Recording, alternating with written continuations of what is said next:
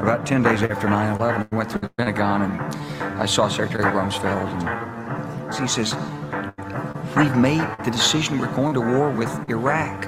Uh, I said, "Well, did they find some information collect, connecting Saddam to Al Qaeda?" He said, Is "No, it no." that He says, "There's nothing new that way. There they just made the decision to go to war with Iraq." He said, "I guess it's like we don't know what to do about terrorists, but." We got a good military and we can take down governments. So I came back to see him a few weeks later. And by that time we were bombing in Afghanistan. I said, Are we still going to war with Iraq? And he said, Oh, it's worse than that.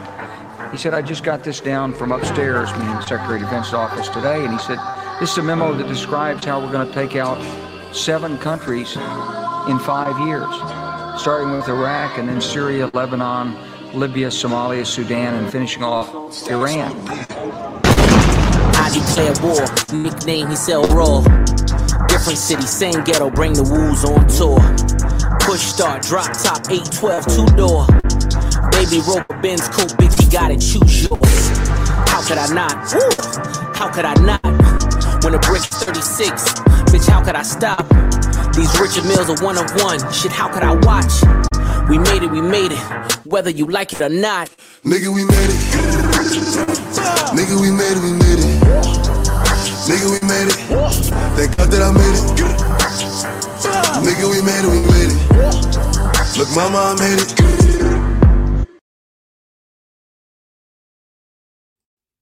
Hey, it's Jose Galison. You're watching No Way Jose. You can find this on the No Way Jose YouTube channel, all the major odd podcatchers, Odysee, I guess, that still exists, and Rumble as well. Uh, really trying to push the Rumble. Go go follow me on Rumble because uh, I'm not destined long for YouTube.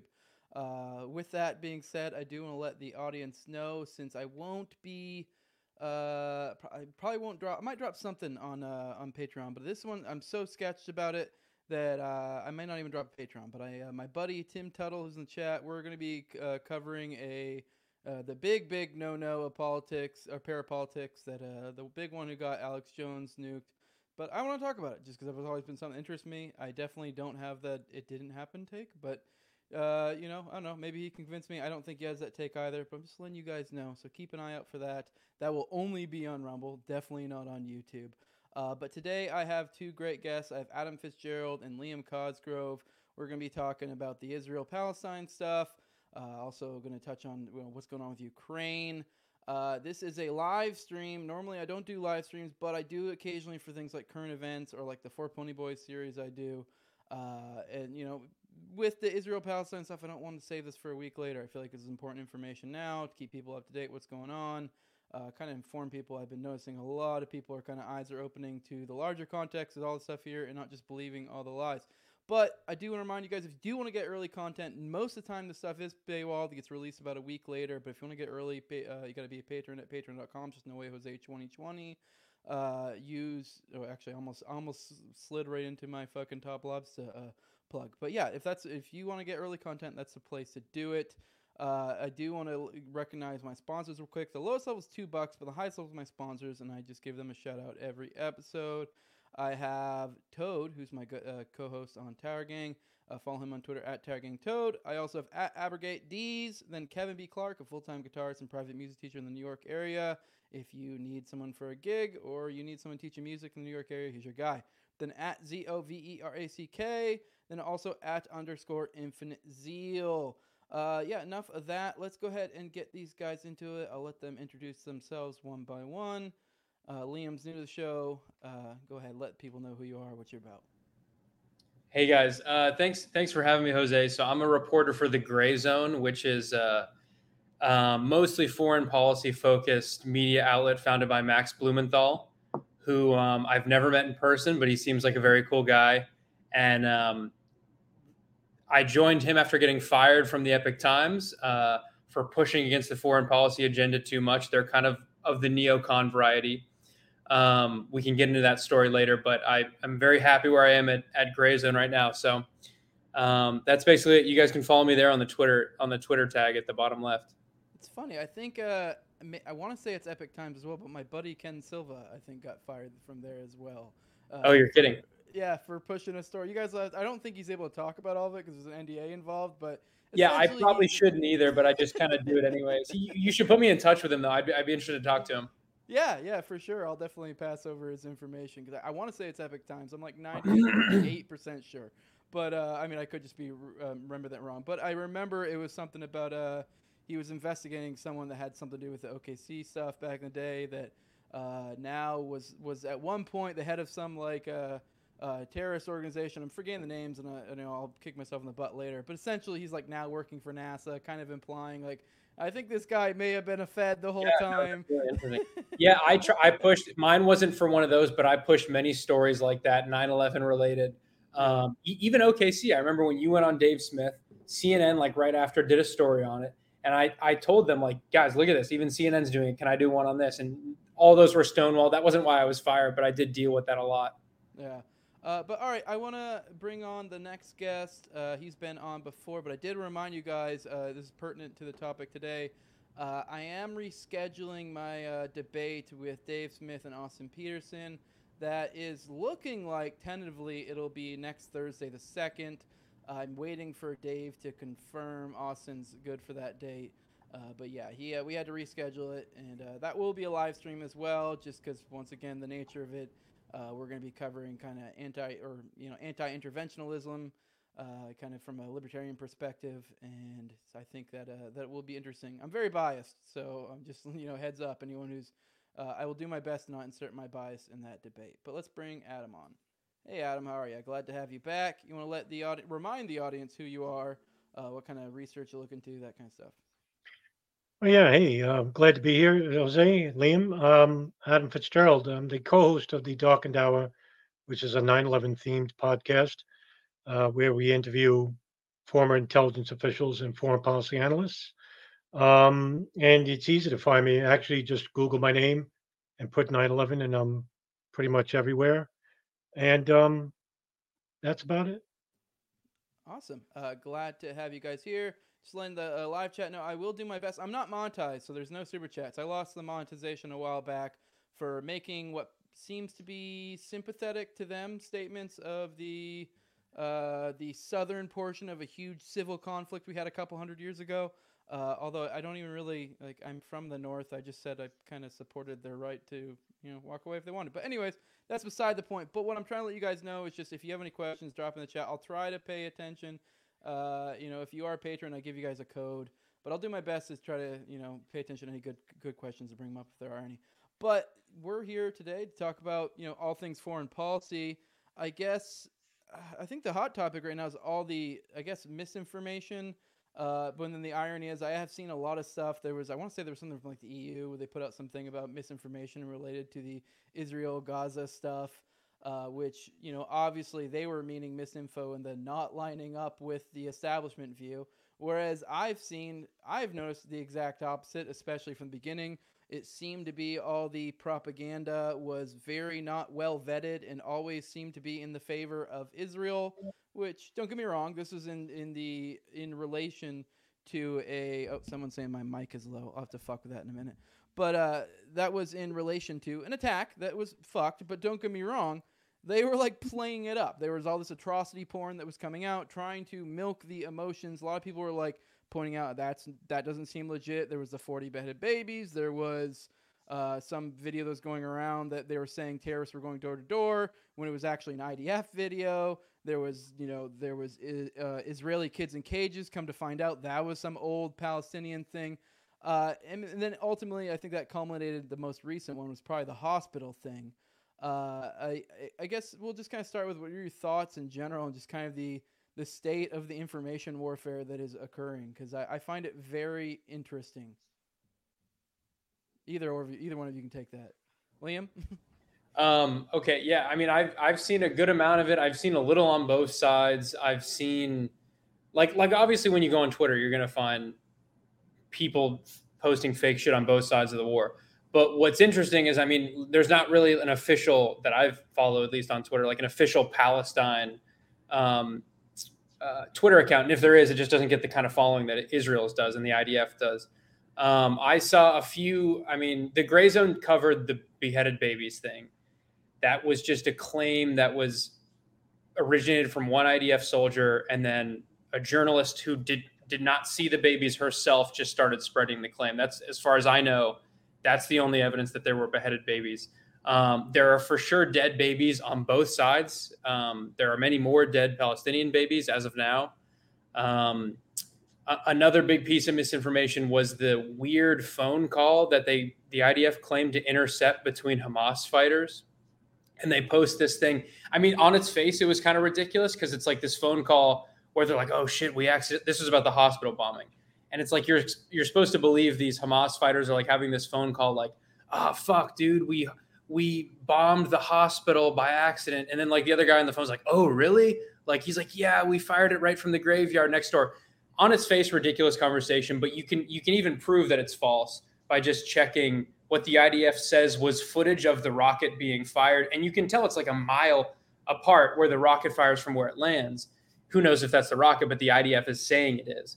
Um, and then the graveyard that they're talking about in the call, you can look up on Google Maps, and it's right next door to the hospital. So the IDF uh, propaganda was contradicting itself just in the same day.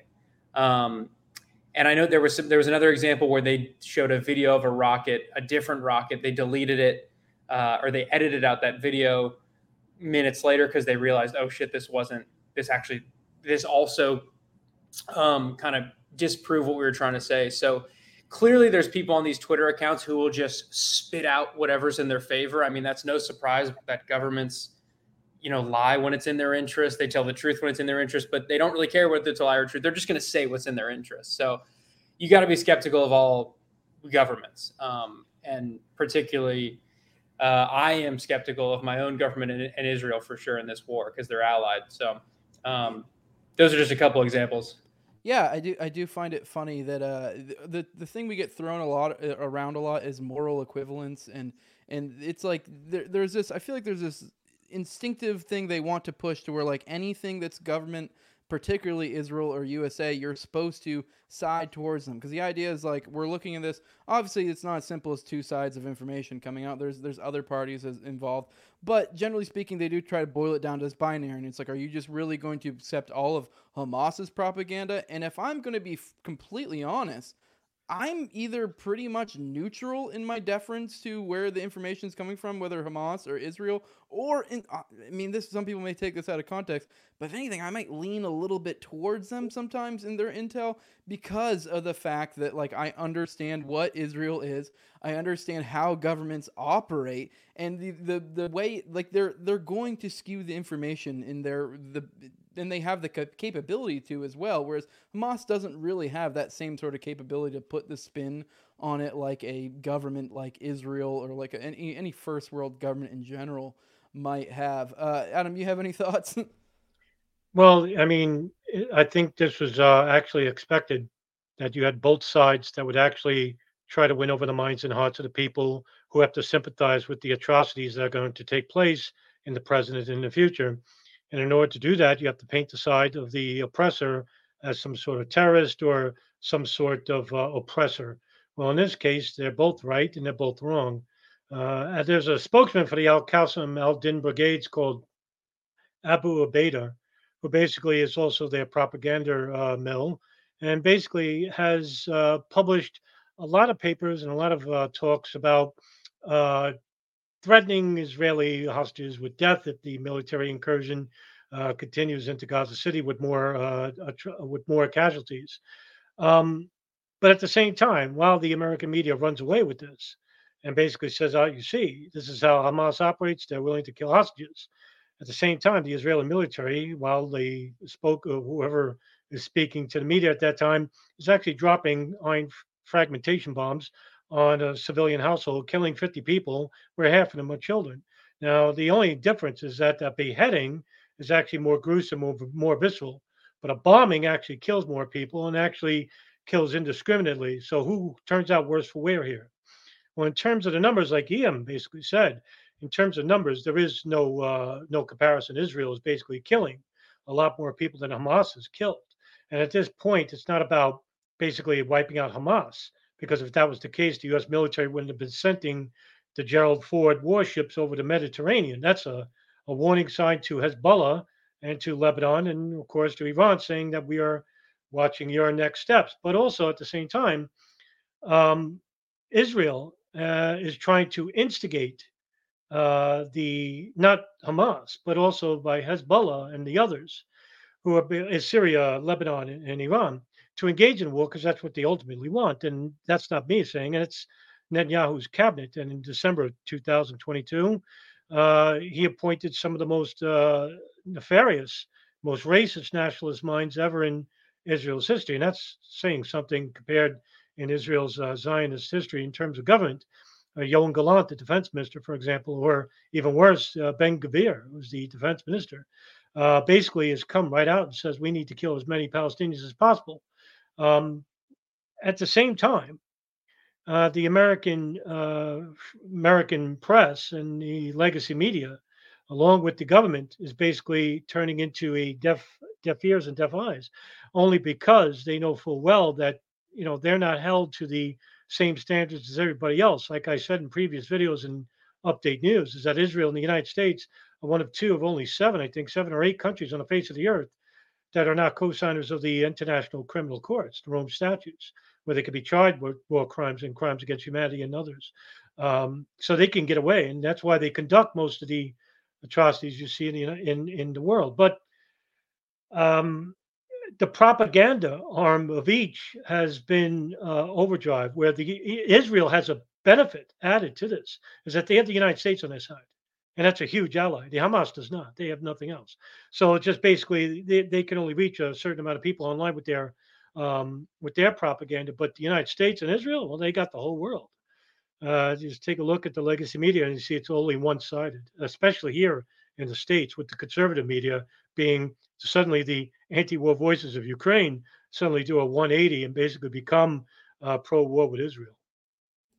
Yeah, uh, I have a someone in the chat said, uh, "Why do the IDF use the same rockets as Hamas that whistle when hospitals are blown up?" I think, I, mean, maybe you, sounds like you follow this pretty well, Alima. Maybe you answered this already. I don't know if we came to a conclusion on who did what, but I know later that the the, the hospital one, I feel like functionally became remembered as like a blight upon the face of people questioning any Israel, you know, information. Uh, because the idea was that we didn't inflexibly just, you know, go with whatever they said. Uh, but you know, it was one of those like, don't trust your ears, don't trust your eyes. I know the videos and a lot of stuff coming out initially were like, this doesn't seem to co- corroborate with it being IDF missiles or not IDF, but Hamas missiles. Um, and you know, obviously the whistle that we heard in that video. Um, what? And I think, like you're saying, there's a whole lot more to it. Their intel was all over the place, so it's not really the flex they think it is. Uh, I don't know if you have any more thoughts on that one. Do, do we know exactly, or do we have a better idea of what the hell even happened? Because I know it looked like it hit the parking lot the following day, and everyone was, you know, leaping. All the the propagandists were leaping for joy of like, look, you idiots, you didn't believe us. Uh, I'll, I'll pass it off to you. Yeah, no. So there's actually there's a lot of good points to talk about with that hospital bombing that I kind of forgot to get into. Um, to, to, the, the guy's question in the chat, I don't know what to, I. You're, I'm not the guy for like what artillery shell that was the whistling. I will say on the whistling video though, um, unless like someone edited it for the for the um, benefit of the viewer to have the sound synced with the explosion, there was zero delay in that video from the whistle from the explosion to the sound of the guy with the camcorder hearing it. So to me, I and I watched that and, and no one really caught this. I didn't see anyone talking about it, but normally, of course, when an explosion is far away, there's at least a little delay. So I was a little suspect about that video in the first place. Like someone might have added that that audio afterwards. Um, Jose, what you were talking about in the hospital bombing, who ultimately did it? Um, I saw decent points from both sides. My my conclusion though is that Israel did it because the most compelling here's here's here's what the most compelling um, argument that it was Hamas that I heard was made. It was the crater on the ground in the parking lot. People said, "Oh, look, it's only one meter deep," which is more indicative of an artillery strike as opposed to an airstrike. Would have been more like six meters deep. And at first, I was kind of like, "Oh, that actually, yeah, that's actually a pretty good point." Um, but what I what I realized, you know, a couple minutes later was, well, Israel is firing artillery as well. So there's no reason this couldn't have been an, an Israeli artillery strike. Um, and and yeah, it did look like it hit the it hit the parking lot, not the um, hospital itself. to me, that was not. I never thought the hospital was leveled because Al Jazeera had camera footage in there that they were airing within, but everyone had to evacuate. And the estimates that I've seen still, um, I forget whose the, these were, but I think it was maybe the UN.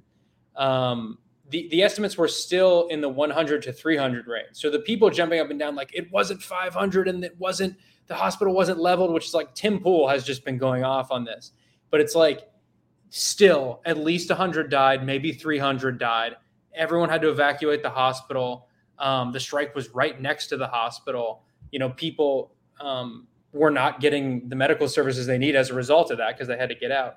So, yeah, the kind of like, um, dunking about this hospital to me is just like kind of ridiculous. And we, you're also hyper focusing on just one strike when you could that same day there was a strike on a United Nations school where it wasn't ambiguous that it was Israel. The UN came out and said it. So it's like, fine, let's just talk about this school then. How do we feel about Israel bombing a school? And then just this week, there's the church. Uh, actually, that was last week, but Justin Amash, the former U.S. congressman, his relatives were killed in this Christian church up in northern Gaza. Um, the church constructed like over a thousand years ago. I mean, so there's other examples. You don't have. I it was that whole hyper focus on the hospital and people like parsing like dunking as if no, look, it was Gaza when it was totally inconclusive that it was Gaza. Um, was was frustrating to see. I um, uh, but but anyways, in terms of you know who did that strike, I I think it was Israel um, I because I saw lies out of the Israeli government, and you know, they're the only really counterpoint I saw that was compelling was the artillery thing, and Israel is firing artillery as well. So that was my read on that. Um, Adam made some good points earlier. I wanted to jump in, but if Adam, you got anything to say on that? Yeah, I'm, I'm a little bit aware about this incident, and actually, I uh, like others, I've compared the sounds for the uh, the missile. It's actually called a Joint Direct Attack Munition. Uh, which is a, basically a GPS uh, uh, guided precision guided missile, munition missile. And it basically makes a very whistling sound when it nears the target. And that's basically because of frequency and speed. As the more the whistle comes into uh, closer contact with the with the target, the speed uh, tends to uh, quickly pace in, quickly come come quickly to its target. I don't know whether it's um, uh, I, I I'm not very well versed on missiles, so I'm I'm basing it on frequency and, and closeness to target, where you hear that whistling sound. Well, you hear that with the with the hospital bombing with the hospital bombing, but you also hear it in that video you're talking about, Liam, about the uh, the civilian that caught it. I think it was in the middle of the night or something like that, and basically you hear the same sound. You hear the, the whistling sound. Uh, the, whist- the the the munition itself was made by the United States Navy. Uh, which basically is uh, one of its larger exporter of weapons to Israel, uh, as well as Saudi Arabia, incidentally enough. Um, but yeah, I, I happen to believe this was an Israeli attack, and only because not because I'm I'm anti-Semitic or I'm going. To, if look, if we, if we compare, all you have to do is really do this. You, we had a number of conflicts over the, the last just 20 years. I may have gone back 70 years. Just take 20 years you could take 20 years worth of reports from Amnesty International, uh, from the United Nations Relief Works Agency, or from Human Rights Watch. Take your pick. Um, but I choose Amnesty International because they're on the ground there. And in 2009, for example, I did a video about this. I wanted to show in an update news video. Was that the Amnesty International? That's Operation Cast Lead, um, which was an Israeli operation incursion into Gaza, where they basically said that there was a number of incidents, war crimes that by Hamas, but also by the Israeli military. But more so on the Israeli military was more finding was this. Hamas specifically attacked civilian targets, but mainly targets against its, its military. That wasn't the case with Israeli military. The Israeli military attacked uh, building uh, facilities run by the United Nations Relief Works agencies. Hey, that's happening now.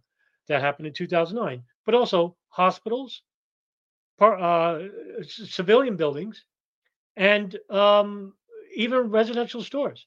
Had nothing to do with what was going on. But the history is there. Israeli military have a history of bombing these civilian buildings. And Amnesty International and the International Criminal Courts, even though they can't do nothing, but they basically do say that they're committing war crimes. Well, take a look. That's just one report I just said. You can go down to 2014, the, the huge Gaza war, the first intifada, the second intifada. Um, but there's a number of reports out there that basically show one consistent finding, not Hamas, Israeli military attacking hospitals. So, yeah, maybe it was Hamas, maybe it was the Israeli military, but I'll go with the frequent, uh, uh, the frequent victim, uh, the frequent uh, abuser and um, suspect in most of the hospital bombings have been the Israeli military. Well, um, I also, just real quick, I also think it's funny, like the people who were like mad at like, well, like, why would you assume this was Israel? It's like, well, because Israel is bombing the shit out of Hamas right now. Why would we assume? Like, it's only natural to assume that the country that's at war with Gaza, you know, it, that was everyone's assumption. Like, it, it, who else would it have been? I mean, like, it could be a false flag, it could be an accident, but like obviously when Gaza is getting bombed every single day by Israel, the natural assumption is when a new bombing takes place, you assume it's Israel. So yeah, the outrage over this issue was was pretty wild to me. Yeah, and if I recall correctly, I believe uh, I don't know how they put out this transmission, if it was via text or if it was some sort of document or what, but they announced essentially, I think maybe it was eight, you know, a couple hours, eight hours, 12 hours a day prior, that they were going to be bombing hospitals and to get out of certain hospitals. So there was some sort of, I can't remember, I, th- I want to say it was a straight up Israeli government transmission of some sort. And so it's like, and then hospitals get hit. So it's not really, I mean, I don't know. It doesn't really take that much pattern recognition to go. I don't know. Maybe they hit that hospital. so yeah, I, I, I, looked. I looked at that, and it was reported in in Al Jazeera which mm-hmm. um, I know a lot of people say is biased on this war, and it is a little biased. But Al Jazeera's, you know, before this war was very well respected. I mean, they're in the Pentagon, they're in the State Department. Um, so yeah, the, I did hear what you just said, and that was the only I could only find it in Al Jazeera. I couldn't find like the actual IDF warning, but that was out there for sure.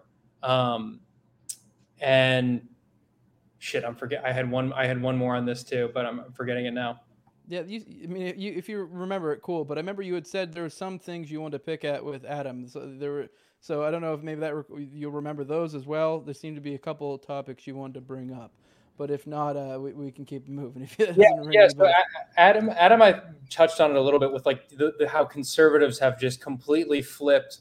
Like they were very anti-war on Ukraine, and they've really just. It, it seems to me like they've gone back into the war on terror mindset. Like in an instant. And I, I was just very disappointed to see that because I, I'm, I'm a libertarian. I imagine we're all kind of from that vein. Um, so I'm always looking to get the U.S. out of stupid conflicts and not get involved in, in dangerous conflicts. Um, and and it seemed like when you looked in conservative circles, you looked at guys like Jack Posobiec, um, you looked at guys like um, you know, uh, what's his name, Steven Crowder and guys like this who are Tucker Carlson. Great. Well, Tucker Carlson's still pretty good on this, but I mean, the kind of populist conservatives who have come around to, oh my God, like the Bush administration was terrible. We all hate Dick Cheney. The war on terror, what a disaster. Um, and I thought we were all good because in conversations you would hear them reflect on it and be like, yeah, huge mistake.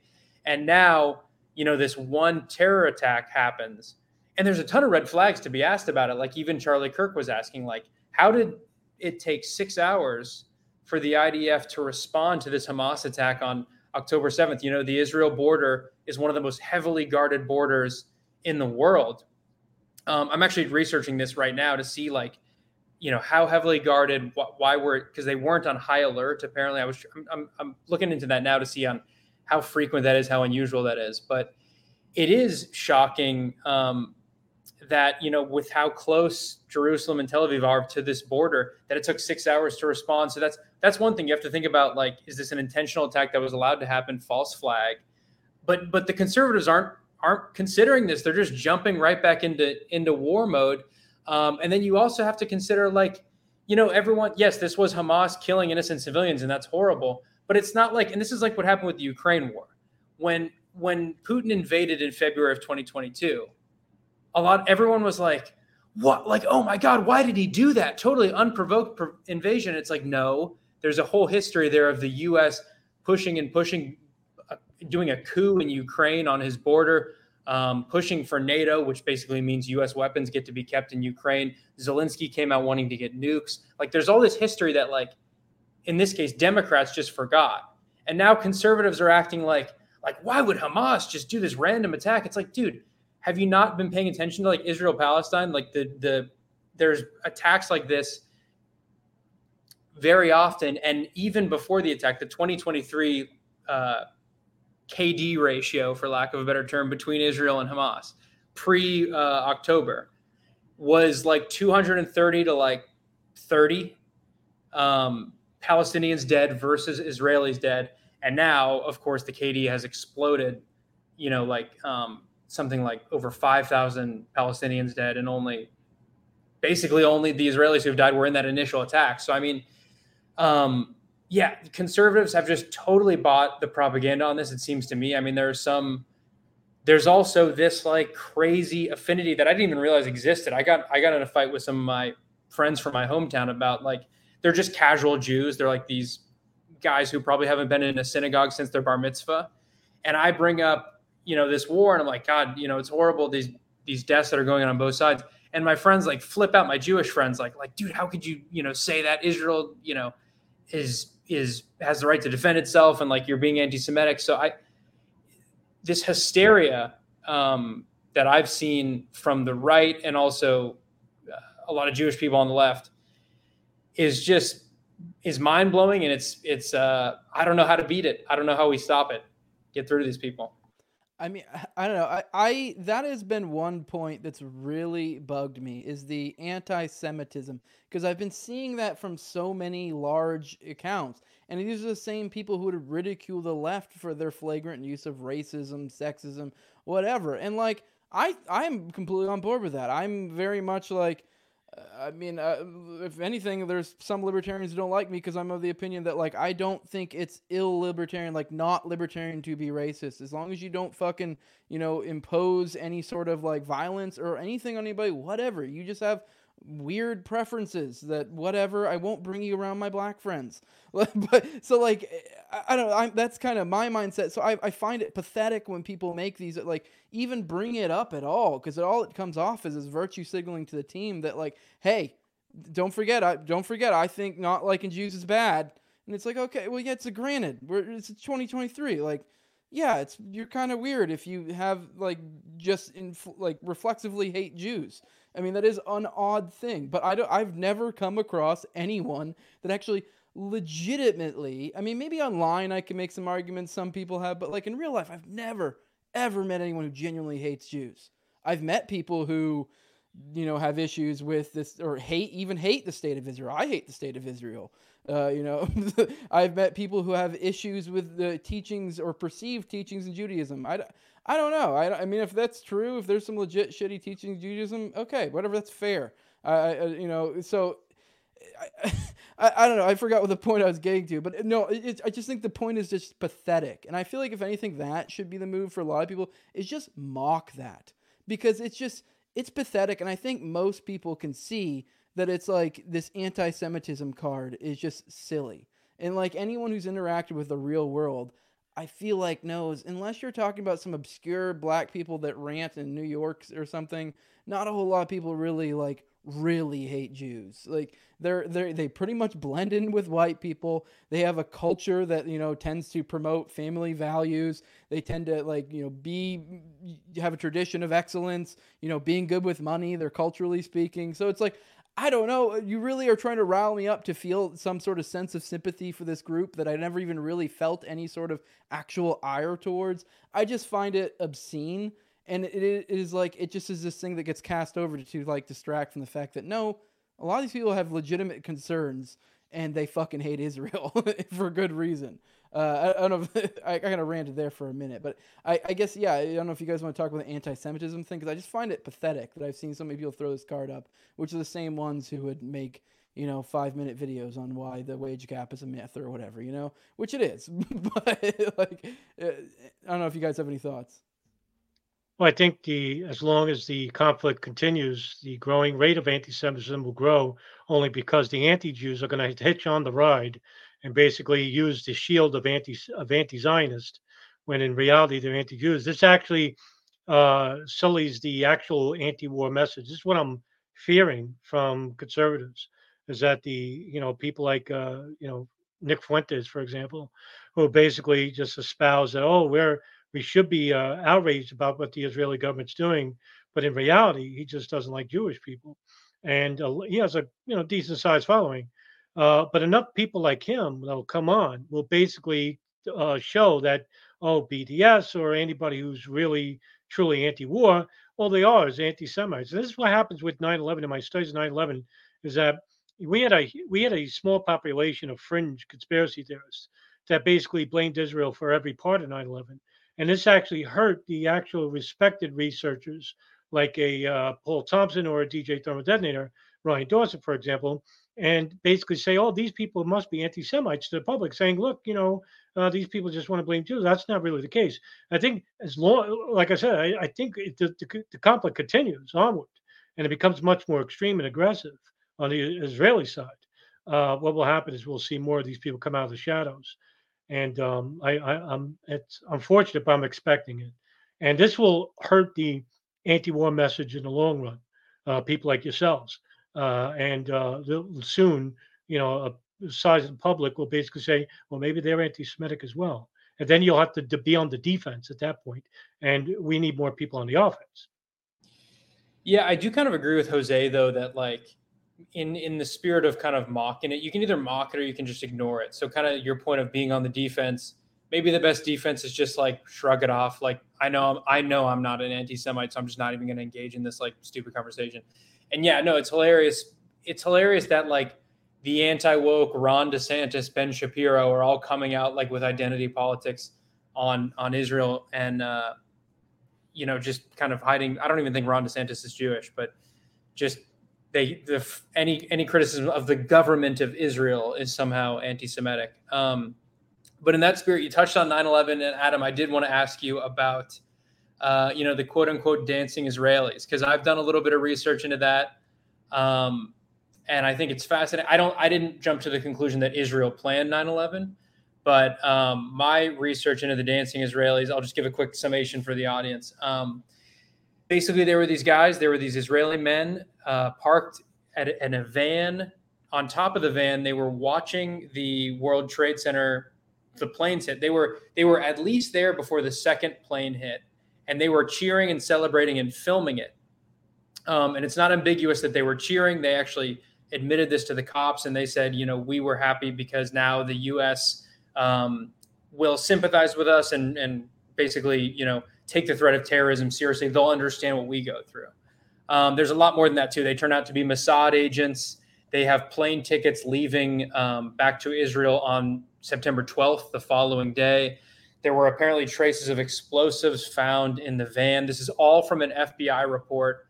Um, and there's a, there's a lot more too. I'm, I'm kind of blanking on, but uh, Adam, what's your what's your take? Because for me, and then also you have this FBI report with all this evidence that they they um, oh they had a photo. They had photos of the World Trade Center printed out at night prior to the attack. So they were uh, they were kind of scoping this out. It seemed, and they worked for this moving company that was basically an Israeli front company. Um, so to me, the fact that our State Department let them off. Oh, and also Alan Dershowitz was part of the deal to get them released. And mm-hmm. Alan Dershowitz, of course, as people might know, also was part of the sweetheart deal for Epstein, where the judge Alex Acosta, who later worked for the Trump uh, department, um, said that he was told Epstein belonged to intelligence and to let him go. So, so there's some evidence Dershowitz has these intelligence connections, and then he's part of getting these Mossad agents released. That's just kind of an interesting connection. Um, and to me, it to me it saw to me I came to the conclusion: well, Israel at the very least um, knew this attack was going to happen, where and when, and clearly were in support of it because they were ch- celebrating that it happened, and and rightfully so because then the U.S. became so ingrained in the Middle East um, on their side. So, but Adam, what's what's you, you're more of an expert on this. So, if there's details you want to fill in, currently, no, you got the premise correct. Um, I'm currently doing a reading, a chapter reading of a document, which is the only document that we have in the public, which is largely ignored, called the Gerald Shea Memorandum. Uh, there's a retired lawyer, uh, uh, corporate lawyer named Gerald Shea, um, who wrote a memorandum based on the DEA reports in the year 2000, 2001 about a large number of Israelis posing as art students uh, had been and working in moving companies had been uh, spying on the DEA, the FBI, State Department officials, even at their homes, as well as living in nearby uh, residences that were um, in the same neighborhood as some of the 9 11 hijackers, uh, specifically in Hollywood, Florida. The memorandum was actually given to the 9 11 Commission and the Joint House Inquiry, but they basically didn't, of course, they didn't uh, basically uh, insert it into their own final reports. But what's interesting is this, and you know, to add more about what you said, not to repeat anything you say here, is that the uh, majority of these rings are basically operating out of Houston, uh, New Mexico, New Jersey, New York, Florida, all throughout the Southwest Northeast. Well, that's basically where most of the uh, sensitive areas of government were, and also where the 9 11 hijackers were, just incidentally enough. Now, what I found out through my own independent investigations is that uh, a number of these units didn't know that there was other units in different states. They did know that there was other people involved with the same unit in the same state or the same city, but they didn't know anything about the other units that I'm seeing now. Um, interesting to note that um, the largest of these units were in Florida, so Hollywood, Florida. Um, basically, that's where Muhammad Atta, Marwan al Shehhi, and Ziad Jarrah, the alleged pilot hijackers of Flight 11, 175, and 93. But also, these are the what they call the Hamburg cell. Uh, the Hamburg cell has a uh, uh, a deep history with Al Qaeda in Germany, as well as Al Qaeda in Afghanistan. And if you go even back that further, you'll notice that there is foreign and domestic intelligence that were monitoring these people well many years ahead of the 9/11 attacks. And I'm also covering that issue about the how the NSA, which is probably the lead agency in terms of collecting data on the 9/11 hijackers and Bin Laden and Al Qaeda, starting in 1992. And I just interviewed the CIA's uh, former chief station and Michael Scheuer about um, his experience at Alec Station, but not to lose the audience. The Israelis, uh, a number between 200 and 250, and they were basically having team leaders. And these team leaders had specific skill sets, some of them being Israeli military, one as high as lieutenant at the Golan Heights in the war against Lebanon in 2006. The hell's he doing selling art? Uh, you have one who was a bomb, uh, um, a, uh, a, a, bomb expert for mines and uh, planting bombs and placing bombs. Uh, what's he doing selling art? You also have signals intelligence directors, managers of secret units, um, basically acting as art students. I would say this if you find a more nefarious group selling art, I'd like to know about it. But when the FBI arrested these people, they basically couldn't hold them. And that's only because they did a smart thing, all these people, just like the Saudis did. The first crime they committed was overstaying their visa, every single one of them. And that's only because they know that if they got caught doing something illegal, something really illegal, federally, judicially, they would have to be handed over to INS first because that's the first crime they committed. Well, what's the what's the punishment for it? Well, it's deportation. Do you think they're coming back to uh, hold on uh, to uh, call for the uh, charges of whatever they're being charged with, the extra they got caught? No, of course not. We'll never hear from them again unless the American government pressures these governments to basically send them back and additional more questions. The FBI did want to question a lot of these people. Now you mentioned the dancing Israelis. Well, Ireland did like this. They were held for 71 days, and you are right. One of the very few people that know that is that the mediator was Alan Dershowitz. But there were also two unnamed senators here in New York, where I live. And I think one of them was Chuck Schumer. I can't be sure. So take that with a grain of salt. That these two senators had heavy ties with the American Israeli Public Affairs Committee, also known as AIPAC, and also ties with Benjamin Netanyahu and Ehud Barak, the former prime ministers and current prime minister of Israel. So whoever these two senators were that pushed for this because they listened to Dov Zakheim and Alan Dershowitz, well, they all got deported, all these people. Now, the last thing is this. I'm in talks with a fellow researcher, DJ Thermodetonator. Uh, maybe in the future, we'll do what a former researcher did, was try to file a Freedom of Information request regarding the hard drives of the moving company, Liam, that you mentioned, which is Urban Moving Systems. Small rinky-dink company based in Weehawken, New Jersey, not there anymore. uh, employees. I think it was about 30, but they had 19 computers, 19 separate hard drives. Why would a small company need so many computers, so many hard drives? I worked in the moving company business, a small rinky-dink company in Las Vegas before I became uh, employed with security. But they basically only had one computer. Why does Urban Moving System need 19? More questions than answers. But um, uh, there are 19 hard drives, and the FBI basically says we lost them. But I just recently heard that the former landlord who owned the property of Urban Moving Systems basically says he has them. And I just found out he's alive. He's 82 years old and he lives in Weehawken, New Jersey. So I think I might reach out to him first. But if I can't, I'll try to Freedom of Information request with the FBI oh, regarding the release of the hard drive. Definitely go to him first because FOIA requests take months and then they usually don't give you anything. Um, I, I, funnily enough, like two days ago, I because back when I was looking into this months ago, I, I LinkedIn friend requested the oh, not the landlord who you're talking about, but the former owner of Urban Moving Systems, uh, Dominic something. Dominic Suter. Yeah, and he's accepted my LinkedIn request like two days ago.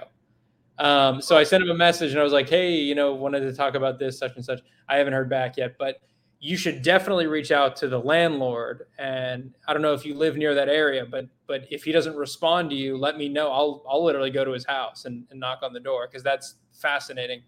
Um, yeah, you mentioned a lot of interesting stuff there. Oh, oh, I wanted to ask you how how or why you thought Chuck Schumer was the senator who um, was involved. Oh, only because he was a, a senator in New York at that time in 2001. Oh, okay. And he's obviously very pro-Israel. Yes. Um, yeah, makes sense. Um, and then Michael Scheuer, Alec Station. You just interviewed that guy. He's Alec Station. Um, Grayzone actually covered this before I worked here, but Alec Station was like the CIA unit that was kind of overseeing a, a couple of the hijackers and was obscuring a lot of the information from the FBI. Am, am I Am I right there? You're close. Um, that would be Richard Blee, who obscured the information from the FBI, but Scheuer was the first chief of station. Okay, and he op- but he opened up to you about it. I'll have to watch that interview. Yeah, he um we we talked a bit about it, but he couldn't say he couldn't say much about what happened after nights. That's only fair because he got replaced in '99 by Richard Blee. But uh, we delved into Alec Station. He he basically was very critical of the FBI, blamed them for 9/11. Okay, right. but he but he didn't like. I guess what sense did you get from him? Is your is your um, read on 9/11 that the U.S. government also, at, at the very least, let it happen, knew it was going to happen, and let it happen so that they could, you know, pass the Patriot Act and go to war and things like that? I'm on the fence. I, I if you ask me about specifics, uh, I'm for I'm almost convinced that the doofus uh, George Bush had nothing to do with anything about foreknowledge. He may have known that Al Qaeda went to hijack planes, but like I said in videos before, um, you don't want that guy having specifics because he's actually an imbecile and he's in front of a camera. You don't want him blurting out operations. I think the only people who knew about specifics, Liam, are basically foreign intelligence, the NSA, CIA. And uh, even that, I would say, that's a little bit tough call. But regarding NSA, they were listening to the phone calls of bin Laden since 1992.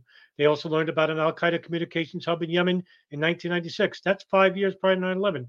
Thomas Drake, the former senior executive of the NSA, basically has come out and said that the NSA had so much information about 9 11 and the 9 11 hijackers and bin Laden and Al Qaeda that they alone, just them alone, if shared, could have stopped 9 11 altogether stop it from the San Diego perspective, the New York perspective. That's the two cells of Al Qaeda that were inside the United States. Not to mention what the CIA had. CIA had enormous prop, uh, information, but according to Scheuer, even him, he basically said that the NSA was the gold mine of data. Now, on top of this, you had Israel and Saudi Arabia, who were right there with the hijackers. I mean, even commiserating with them.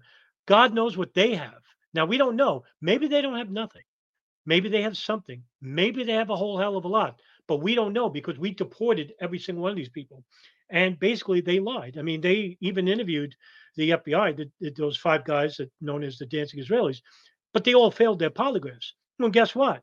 So did the Saudis. Now, the FBI went and, and 9 11 Commission went and interviewed people like uh, uh, Fahad al Thumairy, who was the imam that welcomed two of the first hijackers inside the United States. He was being deceptive. That's what the 9 11 uh, Commission said. He was being deceptive. Omar al Bayoumi, we find out through the biggest breakthrough in all of 9 11 this year, which was Operation. Um, um, um, oh, and I'm forgetting it right now. The Canestraro documents. Canestraro documents basically it out. It said, yes, Saudis and the CIA were, were doing a covert black operation that was illegal inside the United States, monitoring Khalid al Mihdhar and Nawaf al-Hazmi. But nobody's talking about this. Nobody wants to talk about and this. I, and I think they were paying they were paying some of their expenses actually. They were like paying for I think rent and maybe taxi rides. The, the Canestraro documents are what I was referring that Grayzone had covered. Yes, Um, the only and- one. Yeah, Yeah. And I that was another thing I asked Epoch Times if I could cover, and they said no, no, no, we're not going to touch 9/11 stuff. Um, so yeah, no, it doesn't have to be George Bush. Like I don't, um, I, I I don't really know whether George Bush knew. Got some guy, a guy like Cheney or Rumsfeld. Maybe I'm more inclined to think they they would know. I mean, the weird Rumsfeld thing of oh, we lost 2.3 trillion dollars the day before 9/11. You know, um, Yeah, but Then- just to add, just to add to that, Liam, just to Sorry. add to that, that he didn't announce it the day before. That actually he was reading from a, uh, uh, it was a Pentagon audit report that was done in the mid '90s, and actually Associated Press in March of 2000 reported on the missing 2.3 trillion. Oh, okay, interesting. Yeah, that that's the first I've heard that. Um, but but on George Bush, you know, his dad H.W. was the head of former head of the CIA.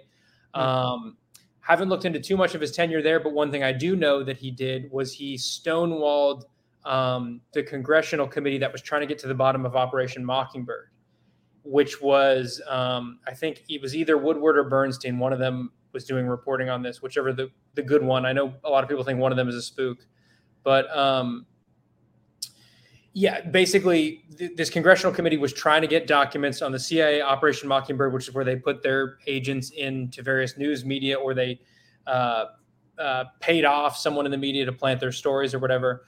Um, and HW was was at the helm at this point and stonewalled all those investigations, wouldn't give them anything. So I'm just saying, like, it wouldn't surprise me. George Bush does come off kind of stupid, but he comes from this like deep state intel community family. Is all I'm saying. Yeah, wouldn't you? If if you had to put a gun to my head and pressure me to say, well, who do you think in the the Bush administration probably knew about time and date? Well, I, I would say the more shrewd would be Dick Cheney. He's he knows when to speak and when not to speak. He's a little bit he's a, a lot more politically literate, and he's also dealt with nefarious operations. Um, uh, so I you know I would say them probably people in the NSA maybe that were involved with the Yemen help operation, but again, I don't know what they collected, and most certainly those who I would say I go even further, uh, and I have less evidence would be the Israeli and Saudi intelligence because they were right there with the hijackers themselves. Now, if they were listening to the DA and the FBI and trying to find sensitive uh, security lapses there, um, I would submit to you that they probably easily uh, collected signals intelligence or maybe listened to phone calls of these hijackers that were living in Hollywood, Florida, for example. So I wouldn't put it past them to get specifics and then later on say, hey, wait a minute, maybe we allow these attacks to happen, it, it could benefit us because it not only benefited the military industrial complex and foreign policy advisors and whatnot, the Bush administration, but also to the Israelis and Saudi governments because who did we go to war with? We went to war with the countries that were the preconceived enemies of these governments. Yeah, I think. Sorry, Jose, we're, we're going on a You're huge fine, rant here, but um, I'm enjoying. I, I would say Oh. no. I would say no question. Israel knew just from. Um, I mean, people people can read the the zero hedge article I wrote a long time ago on. I'm sure you've done work on it too, but I- I think those FBI agent those FBI documents alone prove that the Israelis knew. But then, like you said, there are other evidence that they're in Hollywood, Florida, and I don't think you mentioned, but one was like a like a block or two. Like an Israeli Mossad agent is living like a block or two from one of the would-be hijackers. Um, crazy stuff like that. And then, real quick, because you mentioned Dick Cheney is kind of um, privy to like covert operations. Uh, one factoid on that, just to give people an example, um, I believe this is related to um, the mind control stuff. What is that called again? Uh, MK Ultra Okay. Uh, there's a letter. Um, I guess one of the doctors, scientists involved in MK Ultra had a bad trip and then was like kind of regretting his involvement in it. And then he he's later jumps out of a window, jumps. Um, but I think there was someone in the hotel with him, room with him later, And basically, the the family was so distressed by this that they they um, you know kept kept going after this to get to the bottom of it, and eventually the government had to apologize. And there are declassified memos between um, Rumsfeld and Cheney where they're basically like, "Fuck, how do we apologize to this guy?" Okay, maybe like so. So basically, the point is that Rumsfeld and Cheney were privy to like this high level CIA assassination of an MK Ultra whistleblower, which you know proves your point. Like they're they're you know they're in on this stuff. Frank Olson was the man's name. Just to Thank you. Yeah, sorry. Was that Operation Wormwood or some shit like that? I think I I might be wrong. That's Uh, the one- movie or uh, the- movie. I- I The Netflix it- series. It yeah, might be related to an actual Yeah. document too. I don't know. Yeah, I don't remember if it's an actual documentary. I know. Yeah, I do. I've I've read about that a couple times, but uh, uh, I have one more question from Tim Tuttle, and this will be the last thing we talk about, but the urban moving systems. So it would be fair to have the assumption that a minimum uh, urban moving system slash dancing Israelis was a blackmail operation. I don't. I don't really. I've never really looked into it much. I feel like Adam might have something to say on that. I do want to point out Tim Tuttle corrected me earlier because I couldn't think of the name on the spot. It was Dave Holloway.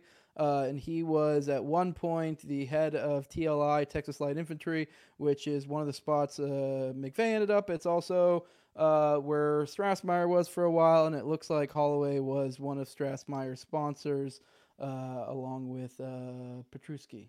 So for those, I still had it. I just couldn't think of it at the moment. But uh, all right, I'll pass it off to you, uh, Adam. I think you, Uh, I, don't know I wouldn't you- say it's a blackmail operation. I would say they're Mm. basically a collection operation, data collection, data processors. Um, if you look at the history of Sivan and Paul Kurzberg, the brothers, uh, basically they all served in the military, so that's no big deal there. But they had uh, intelligence uh, um, experience. Um, but there were other urban moving system employees that people don't talk about either. But uh, just not to lose the audience. But I think uh, basically urban moving systems, just like the other companies like uh, um, Max Movers, Moishi Movers, and uh, Classic International Movers, which was basically all the numbers that were found in the uh, b- b- backpack of one or the fanny pack of one of the Israelis that were found. All these connections. This is Florida, New York, and New Jersey. Um, basically, I think what these people were was basically these were young Israelis. Uh, people who served in specific types of intelligence, and with these guys, they basically served in signals intelligence, data collection, and that's I think what urban move system was. They basically that's why they moved. They they used moving companies. They can move around easily and basically you know spy and collect data on the people that they're tracking. And and didn't someone from Classic International Movers? You might have just said this, but I I, I missed it. So someone from Classic International Movers, according to the FBI document, had the phone number of one of the hijackers in like their phone book. Am I? Isn't that is that true?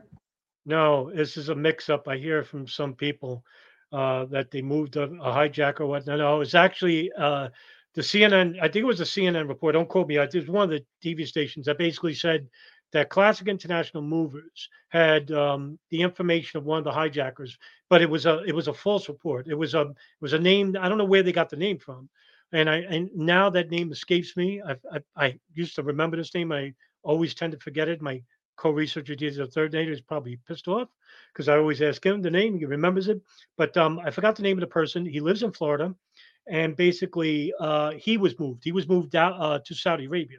He left the country actually, uh, but he had some shady history behind him. But uh, no, it wasn't one of the hijackers. Oh, you're you're muted, Liam. You're muted. You're still muted. Liam, you're muted. Oh, is he still You might have trying- lost. I, I had the, I had brought the quote up and I was reading it. So it, it, it was, there was a notebook with a phone number um, with a company of believed to be affiliated with one of the hijackers or something, and then it goes on to say with authentic ties to Islamic radicalism or something like that. But yeah, I, I got it wrong. It was not the phone number for the hijacker. Oh, okay. But yeah, Right. but this, this actually is a conspiracy that I've I've heard in in circles. All right, uh, let's uh, let's move it back. I want to talk about uh, the question of genocide because I feel like that's a topic that's come up a lot. I feel like the right has been uh, typically portraying this as like histrionics on a lot of the people that are making that cry. Uh, I'm kind of of the opinion that it's like I, I, I hesitate to say, oh, this is a genocide or this could be a genocide, but I think that's completely legitimate. I also find it ironic that you know people will bring up you know a holocaust from 70 years ago or a genocide from and be like you know never again or i'm against that and will signal how awful that is but i think there's something to be said about when the time when it may actually be happening uh, how quick are people to actually point it out because at what point do you go oh yep this is a genocide um, I, but I guess, and it's also one of those things that if you call genocide and it doesn't end up being one, you kind of look silly, sort of. But I, I just feel like, I guess maybe the proper caveat for this question would be like, if given the moral authority, essentially in the way of where people get out of their way or even maybe finance it, would they, would Israel carry out a genocide of the Palestinian people? I, I, I want to lead with Liam on this one because I, I, I know Adam's perspective. I'm kind of curious uh, for your take, Liam, uh, if you think that we are at an actual risk of a legitimate genocide of some sort occurring. Um, so I would encourage everyone to listen to Norman Finkelstein's recent interview with Katie Halper. Um, and I, I was not, I've never been a huge Katie Halper fan, but after this, I was a huge one. Um, he says, and he's very careful in his language, and he's a huge expert on this topic. Um, he, he basically said you know, obviously it's not genocide right now, but what it what it looks it looks like a plan. Like that's the plan. Like that's my that's his read on the situation. That's my read on the situation. That if you just let them keep going, that does seem like the plan. And I mean, it's horrible horrible to think about, but that's that's literally. I mean, it'll either be a genocide or it'll be like mass slaughter, and they'll be in a tent city somewhere, and they come back to like rubble, um, which you know isn't isn't much better. And so it's yeah, it's very it's very concerning. That is what it looks like. You sound. This is another reason I think like the reactionary conservatives are not on, on our, are not on our side because they hear terms like genocide and colonialism and they're like, oh, what are these leftist terms? Like they you know they just get triggered by hearing these words. But like it's actually not an exaggeration to call Gaza a concentration camp. The more you learn about it, and it's not an exaggeration to say we're we look like we're on we're en route to genocide um, and it's very scary. And not only like even if you don't care about the just how awful that I, that is, as an Israeli or as an Israel supporter, you should be scared at the reaction from the Muslim world. If you think like Iran is going to sit back and watch a literal genocide happen, like I don't th- I don't think that's going to happen. So it's it's it's just terrifying from an escalation standpoint, and it's just awful from um, you know a moral standpoint. And I don't think like I don't think, uh, yeah, I wouldn't call like what's happening at this second a genocide, but like anyone who's paying attention, it seems like that's what a lot of people, surprisingly high up in the Israeli government, want, are basically pushing for. Yeah, um, you know, when they, when they try to say all the Palestinians are culpable because they voted for Hamas, even though I've I've read that only seven percent of the population actually voted in the election, um, and then of course half the country is are kids. So it's like you know, yeah, it's it's very scary. Yeah, I want to hop in real quick before Adam answers. Uh, uh, you know, I I kind of even think even now under current situation, I think it's fair to call it a genocide because I think if you look at the explicit plans that many you know higher ups within Israel have said, and you know what has happened over time, I think yes, it may not be a genocide in the sense of they all get squashed within the next week or two, but even if, whenever this situation dies down, what's going to happen with all these buildings? Like, what does this do to a population? Like, what are the effects of this if you bomb, you know, you bomb, you know, that say you have like a, a circle area and you bomb a little bit, you're just slowly moving them herding them in, or the ones that escape and go to other countries. Now they're no longer your problem. So in the end, you end up getting over time by you know c- constant conflict. You keep moving the borders back until they no longer exist. Uh, so I, I guess I, I think in a, I mean maybe that may not technically be a genocide. Also, JC in the chat brought up, and I think this is a fair point to be had because uh, you know I really is the term genocide is useful as a phrase hate crime, the act would still be bad as bad regardless of what the perceived intentions are. He says it seems like a distraction where people argue back and forth on arbitrary criteria instead of focusing on the crime itself. Because to be completely honest, if I don't find it any more or less evil if 300,000 people die, you know, in a conflict as opposed to 300,000 people of a specific given race, creed, culture, whatever. In the, the day, 300,000 people died like the intentions or the reasoning. Like, I guess was important to know for context, but the, the day, people are dead. So, like, I mean, so it's not necessarily like a, but at the end of the day, I, I think Gaza is an area that's full of hostages and that's how they should be treated. And that's not at all what the perception I'm getting. But I'll pass it off to Adam. Do you think it's fair to call it a genocide, or are we looking at a possible genocide soon? I guess your thoughts, just kind of roughly around that that you know specific criteria.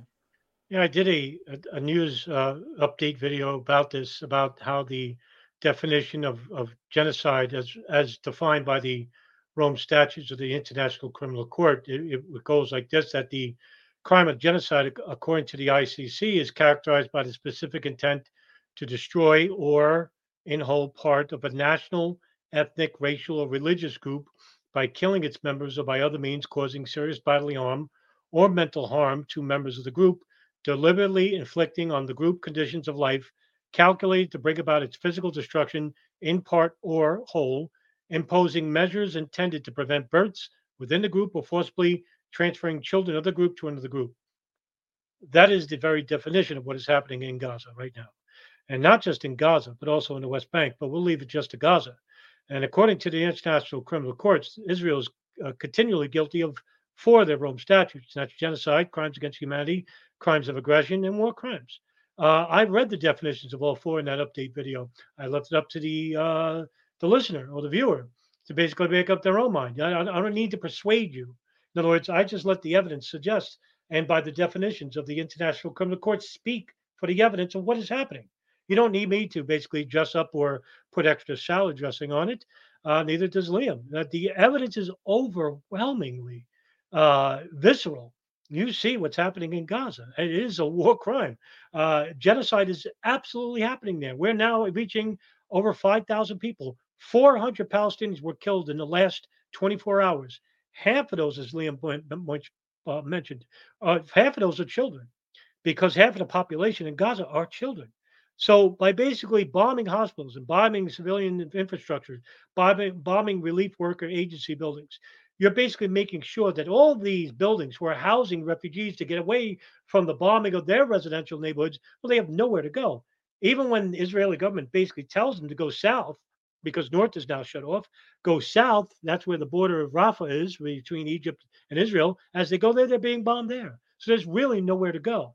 And now with internet broadband basically being shut off in the next 24 hours, now we'll have nothing coming out of uh, Gaza. And if that's the case, mark my words, and I said this in a previous video, I'll leave you with this. Um, when this happens in the next 24 to 48 hours, that's when the military will incur into Gaza City. And the worst war crimes will happen then. Because what they can do is basically kill these people en masse, get away with it, because the only people reporting on this will be the Israeli government and the very few people who have the luck to have internet connection or electricity at that point. Um, but if it does get out and the word gets out to Hezbollah and the militias and the Syrian government and Iranian government, well, they're going to intervene. And that's exactly what the Israeli government is hoping for because they want this water, this broad, broad regional war.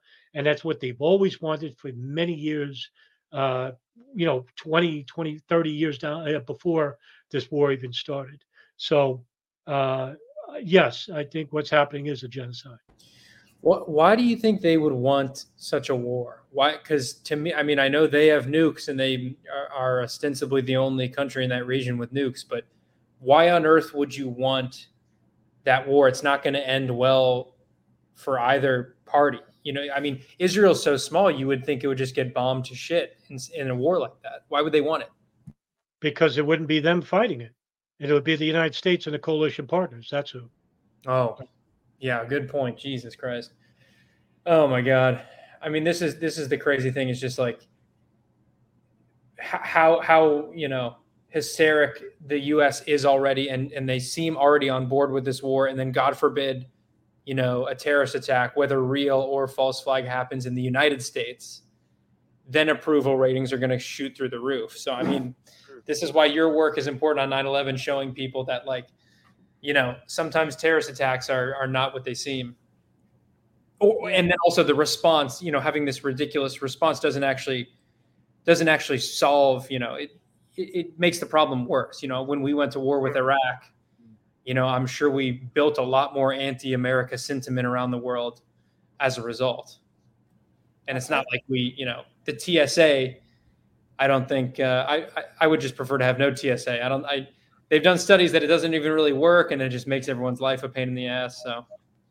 I do think if there's probably one sort of good thing to be said is I do think uh, you know we kind of lose before that I do think it allows you it's a good litmus test. And I, I, do think it's great and you know obviously it's sad that it's come at the cost of a lot of death but I think a lot of people are waking up to Israel's bullshit.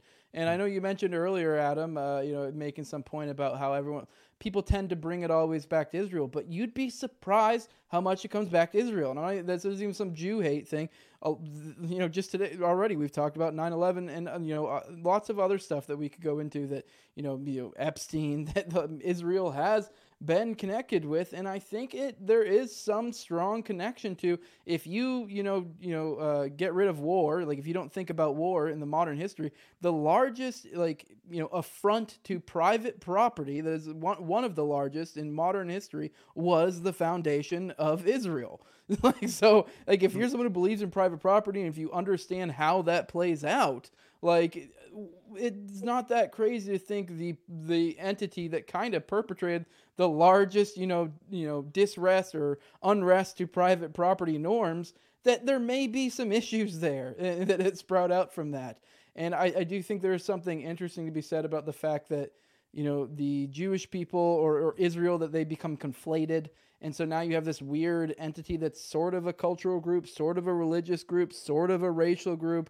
And so now they have this catch all term anti Semitism that kind of is all these wrapped in one because you have the left is instantly adverse to anything race related then you have the right that has you know the touchy point when it comes to religion so you have this catch all term that kind of catches both. So I just feel like that's I, I don't know. I think there's something good to be said about that. Pe- too many people have this weird idea around Israel that it's it's great. I don't know. Like between us and you know between the U.S. and Israel, and I guess Saudi Arabia as well, we're kind of the thugs of the world. So I, I, I don't I don't know. It's just it's crazy that you have to have this talk with some people, but and especially you know in light of recent events in Ukraine where this is kind of almost a perfect one for one. You know, when Russia invaded, it was kind of like people, you know, so many people were like, oh, history just started. Same thing with Israel. All the crazy misinformation that was coming out of the beginning uh, with all you know, the ghost of Kiev and bullshit like that with Ukraine. It's very much similar. It felt more ramped up for Israel, uh, which I know it just makes it that much more pathetic. People fell for it. Uh, I know Liam, you've been covering Ukraine a lot, and you know uh, it seems like this will probably take the back burner so far as public it, the public is concerned and paying attention to. But what is going on with Ukraine now? Do, does it look like we're going to try to die it down? Uh, does it look like we'll still you know kind of keep it on a slow spigot so that way you can be like, oh, you know, we, are sort of not in Ukraine anymore. What, what, what's going on with that? Um, so, well, so I must admit I've been following Ukraine a lot less ever since the war in Israel broke out, um, and that's what I've been asking about at the, at the press briefings and stuff. But I, what I did see, and I'm sure you guys saw this, is that quote from John Kirby, where for the first time since the war started, John Kirby, who's the White House uh, sometimes spokesman, um, he basically said something like, "Yeah, you know, Ukraine funding is kind of coming to the end of the rope," which like literally probably two weeks before Karine Jean Pierre was up there, like, well, we're going to fund them as long as it takes. Russia better stand back. So, you know, in the sense of getting out of the war, that was a bit of a positive to even hear someone in the Biden administration say that um, and then not have to walk it back afterwards. I know Biden is trying to put, I think, 60 billion for Ukraine in the in the latest funding thing. I, um, I would hope uh, the Republicans in Congress would would would stop that. I th- I think they might stop it um, or demand that it's separate from Israel, and then and then stop that, and sadly give money to Israel. Um, but yeah, it, the latest I've seen on the war are probably what a lot of people in the audience have seen, which is that Ukrainians have made very little gain in the last like four months. And so, you know, a bunch of people over there have just been dying for not much territorial gains and all the kind of you know if you read like um, you know if you read the Wall Street Journal and and stuff like in the New York Times, you know you probably thought that the Ukrainians were on the verge of victory, but that um, if you just look at the maps, and again, I'm not like super on the ground um, knowledge on this, but you know the, the the maps of who controls which territory is a pretty basic indicator that that and you can gather from it that Ukraine is not doing well. Um, so hopefully we pull out. That forces Ukraine to negotiate. There are some territorial concessions, but thank God we're no longer in a proxy war with a nuclear power. Now, um, I'm just as uneasy about us getting involved in this Middle Eastern war. Maybe Adam has some insights. I mean, I, um, I, is it true? Like, you know, is it true that Israel's the only country with nukes over there? Like, um, could Iran have some like nuke dirty bomb capabilities? That's what freaks me out. Is like, you know, we get in, and also, of course, like Douglas Macgregor said with Tucker, you know, if we get involved with Iran, he doesn't think Russia is going to sit by and, and let that happen. Um, but yeah, Adam, I don't know if you are more in tune with with those uh, dynamics. Well, the International Atomic Agency does vet uh, the Iranians for uh, their capabilities to produce uh, plutonium and uranium, and they basically have written reports. Uh, one is uh, as early as last year, where they basically said they, they don't have the capabilities to put together a nuclear device. So Israel basically does it doesn't stop Israel from basically still threatening the region that Iran is basically building a nuclear weapon to use it against who? Well, against Israel. Why? Because other countries will basically respond to that. Now, let's just say, for the sake of argument, Iran does have a nuclear bomb. Um, it would be in their best interest to have one, because as you could take a look at the Middle East countries that don't, and look what happened to them. Um, but let's just say they have one would it not be co- political career and and you know their own existence suicide uh, to use it against Israel, knowing full well that the United States and the coalition partners will respond in kind? It would basically be the end of Iran. Uh, I would say this: that uh, I don't know whether they do have or you know have dirty bombs or whatnot, but they're not going to use it in a way that will be seen as the aggressor. That's the key point here. They will not use it to be seen as the initial aggressor, knowing full well that the ramifications will be quite severe. Now, if there's a, say, false flag event where Israel basically says, oh, we've been attacked and it was blamed on Israel, and somehow there's plutonium or uranium or some type of uh, outlawed chemical device that was used. And Iran goes on the defensive right away saying, no, it wasn't us, but the ramifications won't be as severe, but there'll be a response. So I think that's what's going to make the difference here. I know that years ago, when Obama was the president, um, the one decent thing he did, and he's one of the most criminal presidents we've ever had, uh, criminally inclined, was that he tried to build relations with the Iranian government. And this actually led to a fallout between Netanyahu and Obama. But during the end, one of the last things Obama did was give the largest financial aid deal package to uh, Israel itself, which set the precedent. Now, every year, we always give them the biggest deal package they've ever gotten. Um, but no, I would I would say that they probably don't. But if they do, I think it's uh, um, for defensive reasons only. And and and what do you think about uh, Macgregor saying Russia's get like if I mean, God forbid we get into a war with Iran, but like you know, really, God forbid, we get into war with Russia. So, do you think Russia is there a world where Russia sits it out? Yes, and the only reason why I'm saying that is that uh, I'm not nowhere near as astute as Macgregor, but um, I would say this: that um, Russia is already overexpended, expending their uh, resources for this conflict in Ukraine and Luhansk and Donbass. I don't think they could afford uh, defending a a huge war such as that. I, if it was something like Syria, for example, where they can get involved in bombing certain, you know, locals and and militant hotspots, sure. But in a regional war like that, they I don't think they can afford uh, to have uh, to come to the defense of Iran. I could be wrong, but I don't think at this point they, they can. And by the way, the IDF just today uh, bombed Syria. I don't know if you guys saw that, but Yes. They bombed. Uh, they also bombed their airport, two of the airports as well. Yeah, That's right. Yeah, that, that I think was was even last week. But this was uh, there was a specific statement that they um, targeted military infrastructure uh, today, which was a scary escalation to see. Yeah, and I'm seeing. Uh, I think Macgregor was saying uh, maybe that was today that uh, that some of our special forces guys were already down on down there in Palestine. So, I mean, we're already somewhat. Although I guess I'm not really surprised. Uh, one somebody in the chat brought up uh, Israel denied visit to Zelensky, and Putin says he knows a lot of Jews, and they say Zelensky is a disgrace to Jews. I don't know if any of you guys have seen that, so I don't know if maybe, I mean, if Zelensky is and Israel are kind of nixed, I don't know that might lend more credence to, you know, Israel or Zelensky or Ukraine and Russia just stay out of it altogether because they got their own shit to deal with, and it sounds like they don't really want anything to do with it anyways.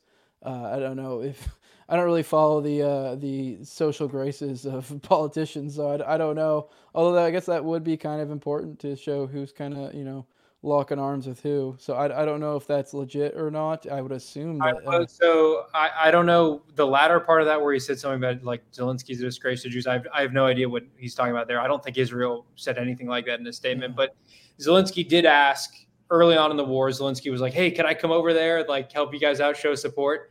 And they did say no, now's not the time, or something like that. And my read on that was just Zelensky's obviously trying to get in front of a camera and talk about his war, and Israel. I think that was so transparent that Israel was like, "No, no, no, not right now, man. Don't you're not going to see our thunder." yeah, that makes sense. Well, all right, guys. Uh, we're at an hour 20. Uh, so I think we've kind of hit on a lot. If there's anything else you guys want to go into, feel free to let me know. But I think we kind of hit the gambit of a lot of stuff. Uh, war's bad, guys. uh, but uh, I guess if you guys want to go around and drop your plugs, if there's anything else you want to bring up, we can now. I'm not trying to rush us out of here or anything. But uh, I guess Liam, let people know where they can find you. Um, basically, just on Twitter and the and the handles right there at Cosgrove underscore IV. Um, yeah, that that's about it. Um, Adam, it was great to meet you, and Jose, good to meet you on, in person here, sort of, or at least talk. We we've messaged frequently, but um, yeah, Adam, let's definitely keep in touch. Let me know about the urban moving systems guy because if you need someone on the ground to go bother that guy, I'm really happy to do it. That's that's I think one of the most fascinating stories, and um, I, I forget I wrote a couple other things down. I'll probably DM you about later, but. Uh, yeah, really. Thanks for having us on, Jose. This is fun. Oh yeah, no, a lot of fun. I'm glad to link you guys up. Uh, I told you in the in, in DMs before that hey, Adam would make a hell of a stringer. Uh, for those who aren't aware with like journalism, it's kind of like uh, now let's say if I was to get into actual writing, I'm not the OKC uh, expert. I would rely a lot on Richard Booth to help me with uh, odds and ends, and that's what you call a stringer in the journalism business. Somebody kind of helps you out with your expert you go to. For Scott Horton, safe that would be uh, Sheldon Richman for Israel type stuff. It's, you know th- that kind of guy, kind of like your go-to expert. So uh, you know, I'm glad to have linked you guys up. I uh, hope you guys stay in touch because I think there's a lot of cool stuff that can happen there. Adam, you want to let people know where they can find you? I've been following your stuff a lot recently, uh, just because you have been giving almost daily updates on what's going on. So it's been good to keep me informed. Yeah, no. Hey, listen, thanks for even watching and paying attention to this event because I think it's gonna. I think every day I'm gonna be doing a, a new update video, but um, I'm actually doing a double at work, so I don't have the time. But nevertheless, Liam, it was a pleasure. Um, yeah, let's keep uh, contact with that uh, because now I'm more. I think I'm more uh, because of my chapter reading with the jail shame memorandum. I'm more interested in uh, learning more about the removal systems, and uh, I'll see what I get with that landlord. And also, yeah, I mean, like I said before, Adam Fitzgerald 911. Just uh, put that in the Google search bar, I come up, and um, I'm easy to find. on Twitter, if you go to my homepage, and I have everything pinned up there, all my sites up there, and of course, I'm the co-host of the Darkened Hour. Awesome. It's glad glad to have you guys on. This was the No Way Jose show. Uh, make sure to like, share, subscribe, comment, all that stuff. Boost it up in the algos. If you want to follow me, it's at Tower Gang Jose. If you want to support me, patreon.com No Way Jose 2020. I'd appreciate that. Uh, if you want to get merch, uh, toplobsta.com. Use Jose at checkout. Uh, get them Yiki shirts, get them Trendu shirts. And with that, we are out of here.